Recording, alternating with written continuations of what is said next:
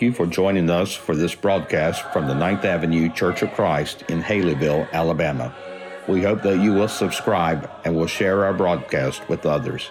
Now, we take you to the pulpit of the Ninth Avenue Church of Christ. My wife and I and our baby boy, he's 2 months old. We've thoroughly enjoyed our trip here. And I can say that about Kaysen because he can't disagree. But no, we've really enjoyed our time here. And I hope this morning you get something out of my lesson this morning. I really like this topic. I really like talking about this story.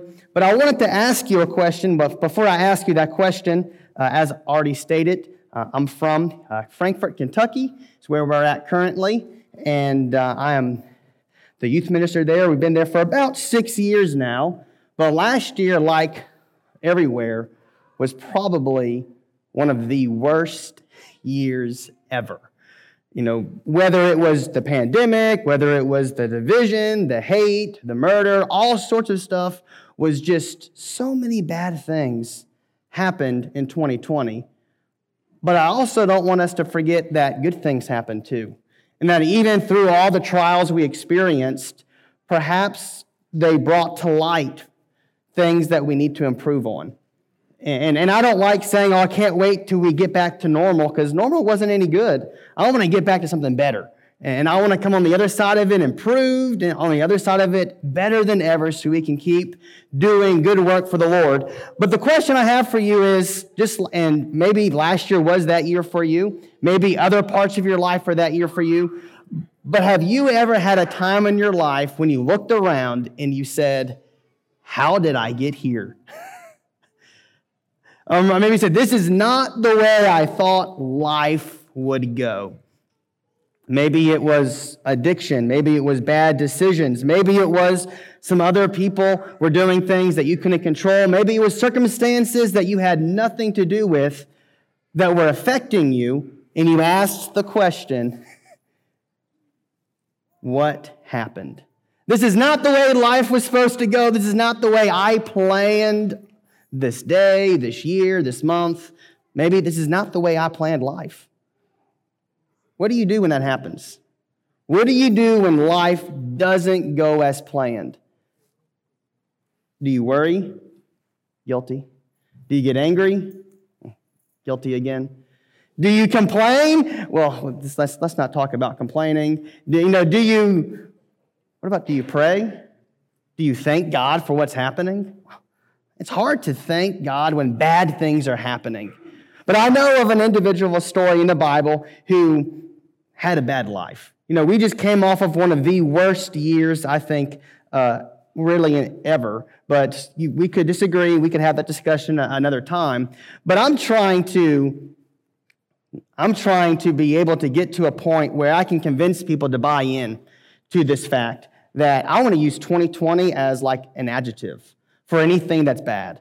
You know, whether a movie was bad, you're like, man, that movie was so 2020. You know, but it's just not catching on. Maybe you guys can help me with that. But I know a guy in the Bible whose life was full of 2020 moments, Joseph. His whole life was, this is not the way I thought life would go. So we're here, and today we're going to have a goal to get from Genesis 37 all the way to Genesis 50 before I'm run off the stage. So that's the plan, and we're going to start in Genesis 37. So here we are in Genesis 37, and I want to start reading in verse 5. It says, now Joseph had a dream. So Joseph was the family favorite. He had that robe of many colors. He's all proud of it. And I picture Joseph as that younger sibling. For those of you who have younger siblings, you know what I'm talking about. They like to brag about all the cool stuff they get. And when you think they're the family favorite, and they know that they're the family favorite, they let everybody know that they're the family favorite. So here we are, Joseph had a dream, and when he told to his brothers, they hated him even more. He said to them, hear this dream that I've dreamed. Here, the way I'm reading it, he's bragging about these cool dreams. He says, behold, we were binding sheaves in the field, and behold, my sheaf arose and stood upright. And behold, your sheaves were gathered around mine and bowed down to my sheaf. As if he's saying, I'm better than you. and I'm super excited to tell you all about it. And his brother said, are you indeed to reign over us? Are you indeed to rule over us? So they hated him even more for his dreams and his words.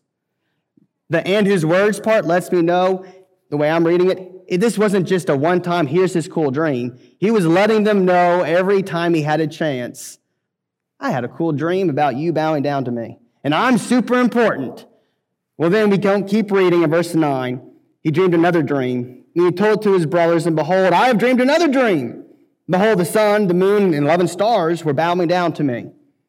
But when he told it to his father and to his brothers, his father rebuked him and said to him, what is this dream that you've dreamed? Ooh. Shall I and your mother and your brothers indeed come to ourselves, to the ground before you? This is not sounding very good for Joseph. Joseph's thinking, I had this dream. I'm going to be great one day. His brothers were jealous of him in verse 11, but his father kept this saying in mind. You know, sometimes we create our own problems. Here, Joseph, I'm reading this, he's saying, he's kind of digging himself his own hole here. Now, was his dream from God? Yes, we'll get to that throughout this whole entire lesson. But he had forgotten something, or he was confused about something. He really thought it was all about him, and he started to create his own problems. When we start thinking life's all about us and that everything we're doing, everything that's happening, man, is all about me looking good. And Joseph was super excited because I had this cool dream. People are going to bow down before me. I'm going to be someone important. But he forgot something. And it's the same thing that we forget. When we cause our own problems, when we create problems, what do we do when that happens? I want you to keep asking yourself that. What do you do when life doesn't go as planned? Well, here he was creating his own problem, and he forgot that our current circumstances do not reflect God's big picture plan for our lives. In the moment, Joseph thought, this is it. I'm going to be important, and that's the end of the story. You better get used to it now. His brothers didn't like that, as any older brothers wouldn't like that. His father and mother were like, hold on.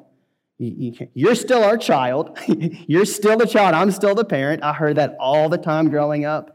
You know, I'm the parent. You're the child. We're not going to bow down before you. What do you? You know, you have to get this straight. You need to remember who you are.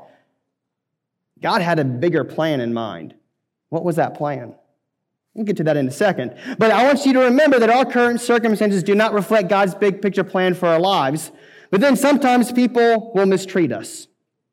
Maybe it's not because of anything we've done. Maybe it's just because people have their own actions. They control what they do because no one can force us to do anything, and they mistreat us. And what do we do when that happens? We get angry, we complain, we lash out. Maybe we treat them poorly.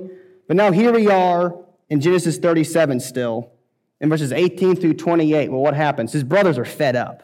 They're absolutely fed up with Joseph. He's coming into the field, and they see him from afar in verse 18. And I really like what happens here. Well, I don't really like what happens here, but it's really interesting. It says, they saw him from afar, and before he came near to them, they conspired against him to kill him. That escalated rather quickly. They said to one another in verse 19, here comes this dreamer. They kept remembering this dream. So obviously he kept telling them this, and they're just fed up with it. And it says, come now, let us kill him and throw him into one of the pits. Then we will say that a fierce animal has devoured him, and we will see what will become of his dreams. I'm kind of curious who came up with the killing idea first. They're all like, oh man, I can't. There's Joseph coming again. He's going to tell us about those dreams again. Who said, let's just kill him? And then that mob mentality, all of a sudden, the mob rule, all of a sudden everybody goes, what a great idea. Let's get rid of them, and then our problems will go away. They, too, forgot the fact that our current circumstances don't reflect God's big picture plan in our lives. And here Joseph is, they're mistreating him because what happens? Well, thankfully, Reuben has the great idea of, let's just not kill him. Let's throw him in a pit. Let's beat him up. And he thought, I'll rescue him later. If I'm Joseph, I'm thinking, Reuben, just stop it all and let's not do anything. But Reuben decides, I'm going to throw him in the pit, we're going to beat him up, and I'll come back to rescue him. And the text says that when Reuben came back, what happened? So we know Reuben's not here, but the rest of his brothers see another opportunity. The Ishmaelites are coming, and they now another idea. Well, we got to do something, and Joseph is a problem. We could just sell him. Now sell him into slavery, and then our problem will really go away, and everything will be back to normal. Everything will be better, and we don't have to hear about these dreams from our little brother who keeps talking about how better he is than us, how greater he is than us, and all these good things are bad things. So then Reuben comes back, he sees that Joseph's gone, and they panic, and then they go dip the robe in the blood, and we often say they lie to their father by saying, "Your son's dead." The text tells us they just said, "Is this your son's robe?" And his father said, "Yes, that's his robe." He assumed and said, "He must be destroyed. He must have been devoured." And his brothers don't correct him, which is the same as lying. They deceived their father to let him think that Joseph was dead. Now his brothers are saying, "We fixed the problem. Our problem's over. We don't have to listen to him anymore. And our life can go on, and we don't have anything to worry about any longer." For Joseph, he's thinking, if I'm Joseph, I'm thinking, what about those dreams? God, you gave me all these dreams. You said I was powerful, I would be big, they would be bowing down to me. It seems that something happened. You got maybe your wires crossed, because now I'm in slavery, and this is not the way I thought life would go.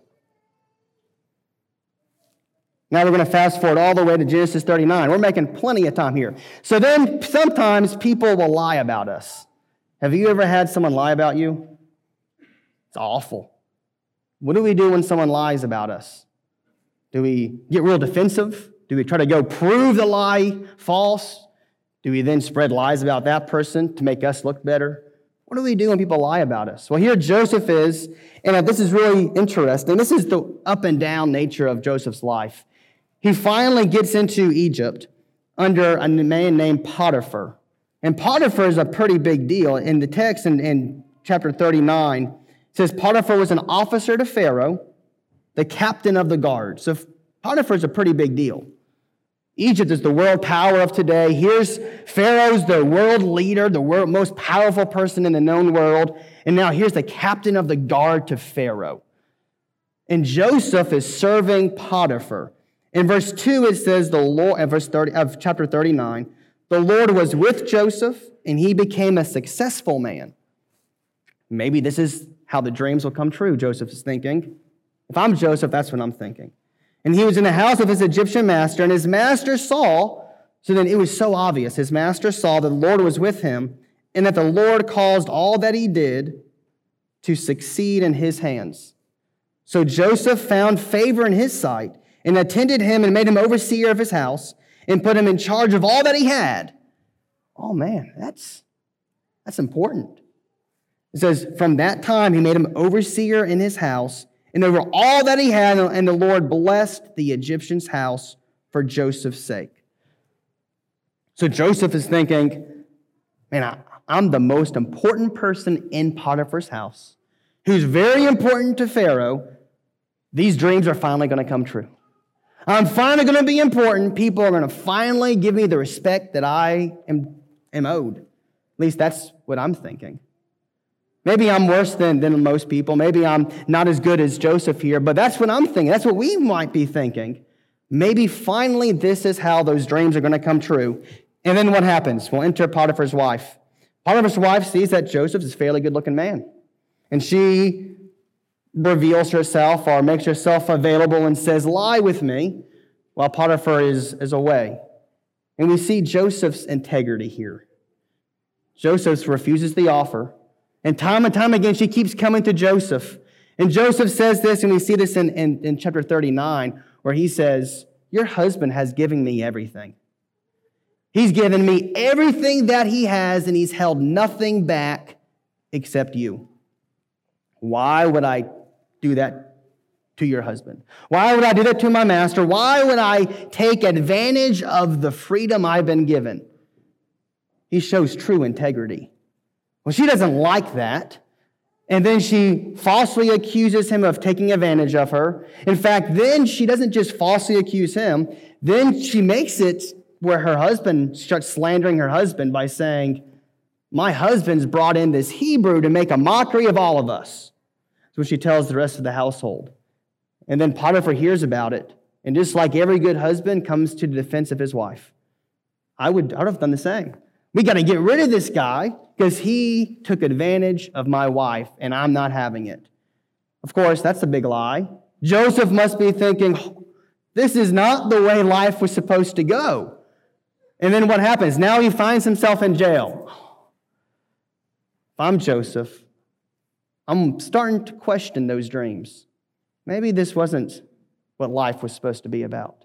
Or maybe I'm getting defensive by saying, I deserve better than this. I'm owed more than this. Those dreams said I would be someone important. And here I am. I finally got up. I finally got on my feet. Finally was being someone important. And now I'm in jail for something I did not even do. Sometimes we have to remember that our current circumstances don't reflect God's big picture plan for our lives. In that moment was not the big picture. In that moment was not the end of his story. And when we're in the same kind of predicament in life, it's not the end of our story either. But then we continue. And we see he's in jail, and this is great, good stuff. I love this. In chapter 40, he has these two prisoners, Pharaoh's baker and cupbearer. And I was always like, those are cool jobs. The baker gets to cook cool food for Pharaoh, and now the cupbearer, I don't know if I would want his job. His job was to make sure nothing got passed. He was the last line of defense to make sure Pharaoh wasn't poisoned. And sometimes they would, drink their drinks before they passed it on to make sure that nothing got to Pharaoh that could end his life.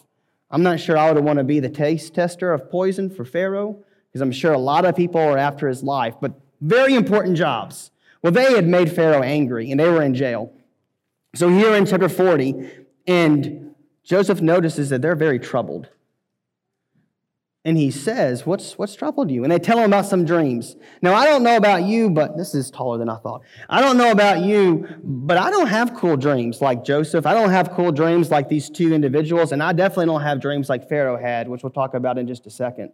My dreams are fairly boring. But these dreams, they're like, man, I had this weird dream where I was putting the cup back in Pharaoh's hand. And then the baker says, I had some birds eating out of a bread basket on my head. I mean, these are weird dreams. And Joseph had an interpretation for these individuals. He said to the cupbearer, in 3 days, you're going to get your job back. The baker liked that. The baker said, what's my interpretation? Joseph said, well, in 3 days, you're going to lose your life. So 3 days later, Pharaoh's birthday party. We're here in chapter 40. And this is really great. I guess when you're at a party, you get to do cool stuff.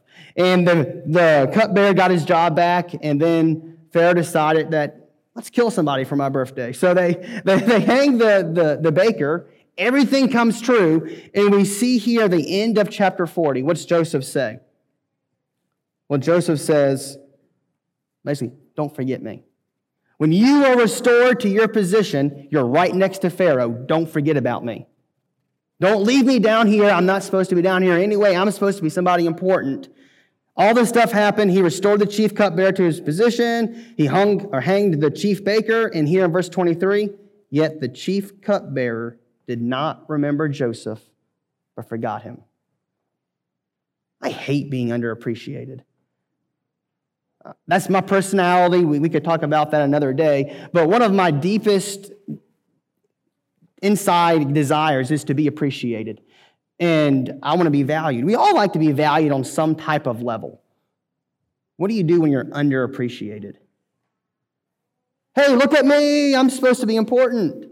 Or do you say, well, I guess I'll just quit. No one notices. What do you do when you're underappreciated? Joseph waited a day, a week. Maybe they're just partying a little longer. It's Pharaoh's birthday week after all. A month goes by. In chapter 41, 2 whole years later, and he's still forgotten about. What do you do when you're underappreciated? Well, Pharaoh had these dreams, these weird dreams again. They had the skinny cows eating the fat cows, the skinny ears of grain eating the plump ears of grain. I don't know how that's possible, but it happened.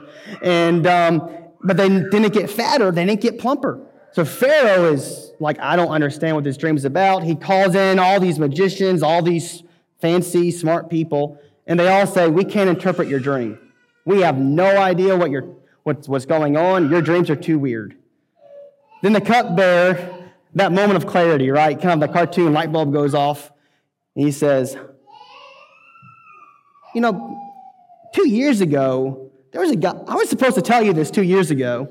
There was a guy down there that knew that you were going to give me my job back, and he knew you were going to put that baker to death before it even was decided, before you even knew. And I was supposed to tell you about him, but maybe he knows your interpretation. So they called Joseph up. Joseph gives them the good and bad news.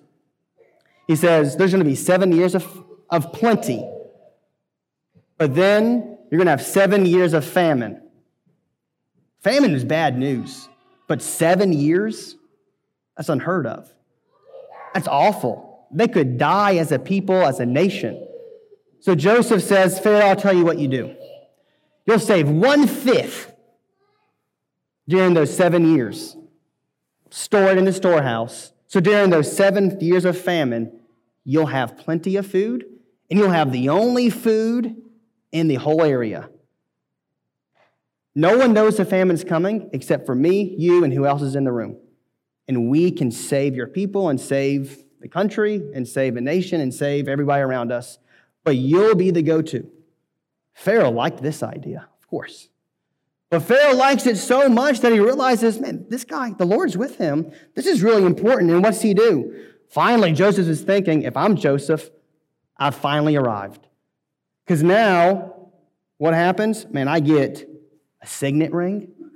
I can seal things and sign things for Pharaoh. I'm second in power in Egypt. I've arrived. My dreams have come true. Everything's great. This must be what my dreams were all about. See, he still didn't understand that his current circumstances were not part of God's big picture plan. They did not reflect what that meant yet. He was still thinking about him. If I'm Joseph, I'm thinking about myself. We don't see Joseph saying, Joseph thought this, Joseph thought that. But I can put myself in his shoes and think, I've arrived. Well, who else is now experiencing the famine? The whole area, including his family. So then we're fast forwarding. Jacob is saying to the other brothers, minus Benjamin, go to Egypt and get us some food. So his brothers go to Egypt, and who's in charge of the food distribution? Joseph. His brothers don't recognize Joseph. They think he's long gone. Joseph recognizes his brothers. And what do his brothers do? They bow down before Joseph in humility, asking for food. Now we see the dreams. Now we see the big picture, or we're starting to. Not that Joseph is getting credit, not that Joseph is super important and it's all about him. Now it's about saving people. Now it's about God's big plan to save a group of people.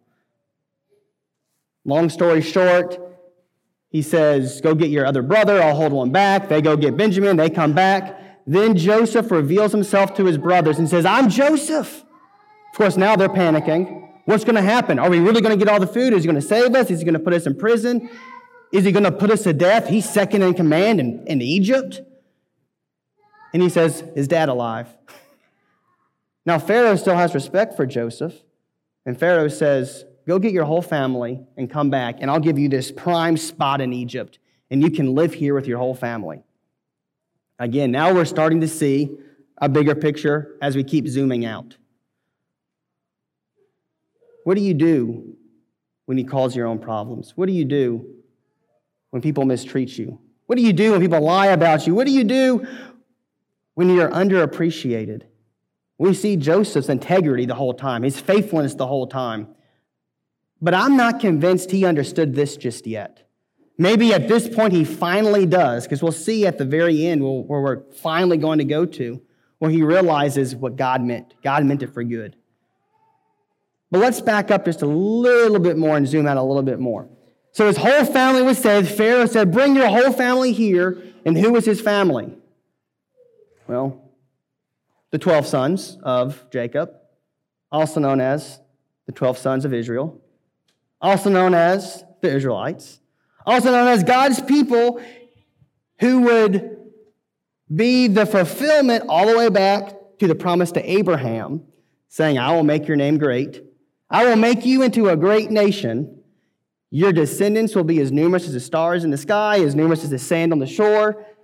And here Joseph is playing a prime role in saving that family from ending that family line, which also would have ended the lineage to Christ. Here's the big picture. It's not about Joseph. These dreams weren't about, oh, Joseph's life, I'm going to be important. Maybe that's what we think. Throughout his whole life, I think, was a good life of humility, a good lesson in humility of saying, it's not about you, Joseph, but it's about this big picture plan I have. And we'll see, after Jacob died, his brothers were worried. He said, they went to him and said, hey, Dad said you should forgive us. That was his last death wish. Please don't do anything to us. And that's the verse we read before I got up here, when he said, you know, back all those years ago, you meant that for harm. You meant that for evil. You really meant that to hurt me. But God meant it for good for this reason, to save these people. To save, and I don't think he understood the magnitude like we do from the Abraham and the line to Jesus, but I think he understood to save the people. We may not understand what's happening right now. We may say, I don't know why these bad things are happening, but I know that God has a plan and that our current circumstances don't reflect what that big picture plan is just yet. So I keep asking that question, what do we do? What do we do when that happens? We need to glorify God in our current circumstances no matter what. We see Joseph was faithful, and everywhere he was faithful, it said, and God made him succeed. So much that it was obvious that the Lord was with him. I don't know what role I'm playing. I don't know what role you're playing. We may never know. We might know toward the end of our lives. We might know eventually. Maybe it'll be after death we'll find out what role we actually played. But sometimes the role we're playing isn't the role we think we're playing. But we need to be following the plan. Now, not my plan, not your plan, God's plan. And he says, just be faithful. Just trust me. I have a plan that's far beyond your comprehension. Something that you don't understand just yet. But if you trust me, it'll all work out.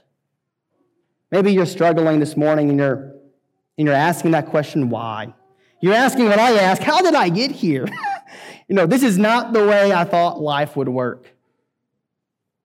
Well, maybe this previous year that was full of trials was full of lessons that we can learn so we can get to the other side and say, let's be better than normal. Let's start being a group that can be on fire for serving the Lord and just saying, I trust him to make it all work, and I'm just going to play my part. Maybe you haven't decided to become that Christian yet. You haven't been buried in the waters of baptism, to be raised to walk in newness of life so you can start following his plan. Whatever you need, whether prayers or to be baptized, please come now while we stand and sing. If this program has been beneficial to you, please consider subscribing on YouTube, Apple Podcasts, or your favorite podcast provider. Also, we'd love for you to leave us a 5-star review, which will greatly assist us in getting the message of God's love and salvation to others. We'd love even more for you to join us in person. We are located at 2309 Ninth Avenue in Haleyville, Alabama. You can also check us out on Facebook, Instagram, and Twitter. Be sure to join us again, and until then, remember, we are a Church of Christ caring for its community.